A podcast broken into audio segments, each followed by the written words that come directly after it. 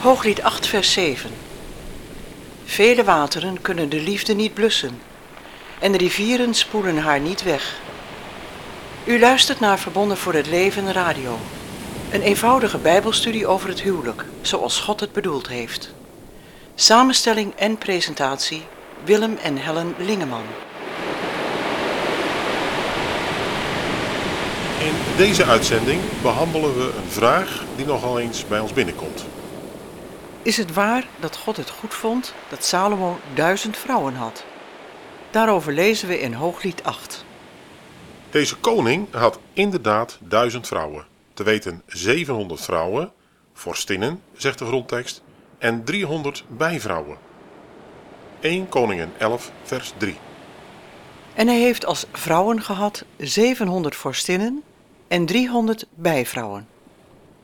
Nogal wat christenen vinden in deze tekst hun legalisatie om na een echtscheiding te hertrouwen. Als Salomo duizend vrouwen mocht hebben, waarom zou ik dan na een echtscheiding niet één nieuwe vrouw mogen nemen? In Genesis 2, vers 24 staat toch niet van de man dat hij vele vrouwen zal aanhangen. Er staat, maar hij zal zijn vrouw aanhangen en die twee zullen tot één vlees zijn.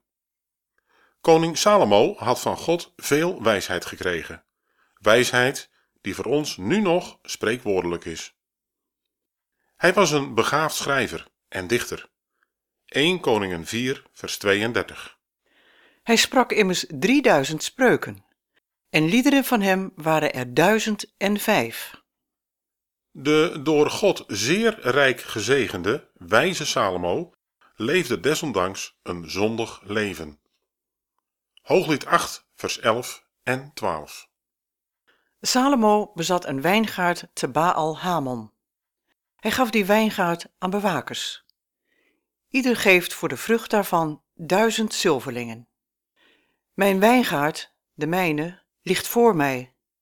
De duizend laat ik aan u, Salomo, en tweehonderd aan de bewakers van zijn vrucht. In deze versen lezen we over het leven van Salomo zoals God het niet bedoeld heeft. Hij bezingt een wijngaard die hij in dit lied als Baal Hamon omschrijft. Die wijngaard is een beeldspraak van Salomo's harem. Eigenlijk was het één groot bordeel waar de 200 bewakers ook gebruik van mochten maken. Salomo was in staat om zijn zondige leven op dichterlijke wijze te verbloemen. Een harem was in de tijd dat Salomo leefde een statussymbool.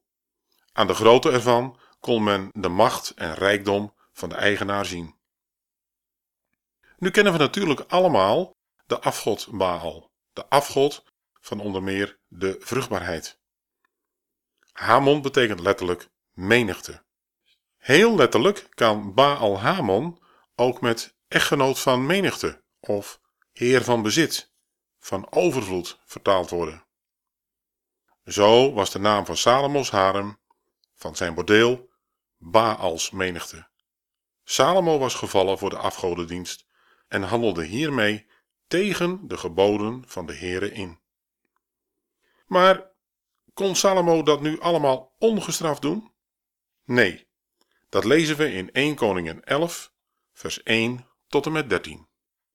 Het was niet alleen dat Salomo zoveel vrouwen had, het waren ook nog eens vrouwen van wie de Heere God had gezegd dat hij niet wilde dat Israëlieten zich daarmee inlieten.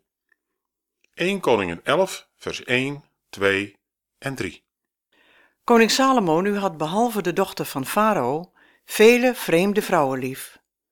Moabitische, Ammonitische, Edomitische, Sidonische en Hethitische, behorende tot die volken van wie de Heere tot de Israëlieten had gezegd, Gij zult u met hen niet inlaten. En zij zullen zich met u niet inlaten. Voorwaar, ze zouden uw hart meevoeren achter hun goden. Haar hing Salomo met liefde aan. En hij heeft als vrouwen gehad zevenhonderd vorstinnen en driehonderd bijvrouwen. En zijn vrouwen verleiden zijn hart. Maar Salomo gaat nog verder. Hij gaat afgoderij bedrijven, toestaan en hij bevordert het zelfs. 1 Koningen 11 vers 4 tot en met 8. Het geschiedde namelijk toen Salomo oud geworden was, dat zijn vrouwen zijn hart meevoerden achter andere goden, zodat zijn hart de Heere, zijn God, niet volkomen was toegewijd, gelijk dat van zijn vader David. Zo liep Salomo Astarte, de godin der Sidoniërs, achterna, en Milkom, de gruwel der Ammonieten. En Salomo deed wat kwaad is in de ogen des Heren, en hij volgde de Heren niet ten volle, zoals zijn vader David. Toen de tijd bouwde Salomo een hoogte voor Chemos, de gruwel van Moab, op de berg ten oosten van Jeruzalem, en voor Moloch, de gruwel der Ammonieten. Hetzelfde deed hij voor al zijn vreemde vrouwen, die reukoffers en slachtoffers aan haar goden brachten. En dan spreekt de Heere God.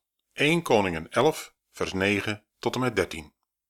Derhalve werd de Heere vertoornd op Salomo, omdat zijn hart zich afgewend had van de Heere, de God van Israël, die hem tweemaal verschenen was, en die hem te deze zaken geboden had geen andere goden na te lopen. Maar hij had niet in acht genomen wat de Heere geboden had. Toen zeide de Heere tot Salomo, omdat het zo met u gesteld is, dat gij mijn verbond en mijn inzettingen, die ik u geboden had, niet in acht genomen hebt, zal ik voorzeker het koninkrijk van u afscheuren en het uw knecht geven. Maar bij uw leven zal ik dat niet doen, ter wille van uw vader David. Uit de hand van uw zoon zal ik het afscheuren. Evenwel zal ik niet het gehele koninkrijk afscheuren. Eén stam zal ik aan uw zoon geven, ter wille van mijn knecht David, en ter wille van Jeruzalem, dat ik verkoren heb. We moeten dus niet denken dat Salomo er zomaar duizend vrouwen op na kon houden. Hij is voor zijn zondige leven zwaar gestraft. Het koninkrijk van David werd gedecimeerd. Eén stam bleef over voor het huis van David. Spreuken 3 vers 3 Dat liefde en trouw u niet verlaten. Bind ze om uw hals, schrijf ze op de tafel van uw hart. U heeft geluisterd naar Verbonden voor het Leven Radio. Samenstelling en presentatie Willem en Helen Lingeman. Heeft u vragen naar aanleiding van deze uitzending? Dan kunt u contact opnemen via het reactieformulier op onze website www.verbondenvoorhetleven.nl of www.unitedforlife.eu. Zo de Heere wil graag tot de volgende keer.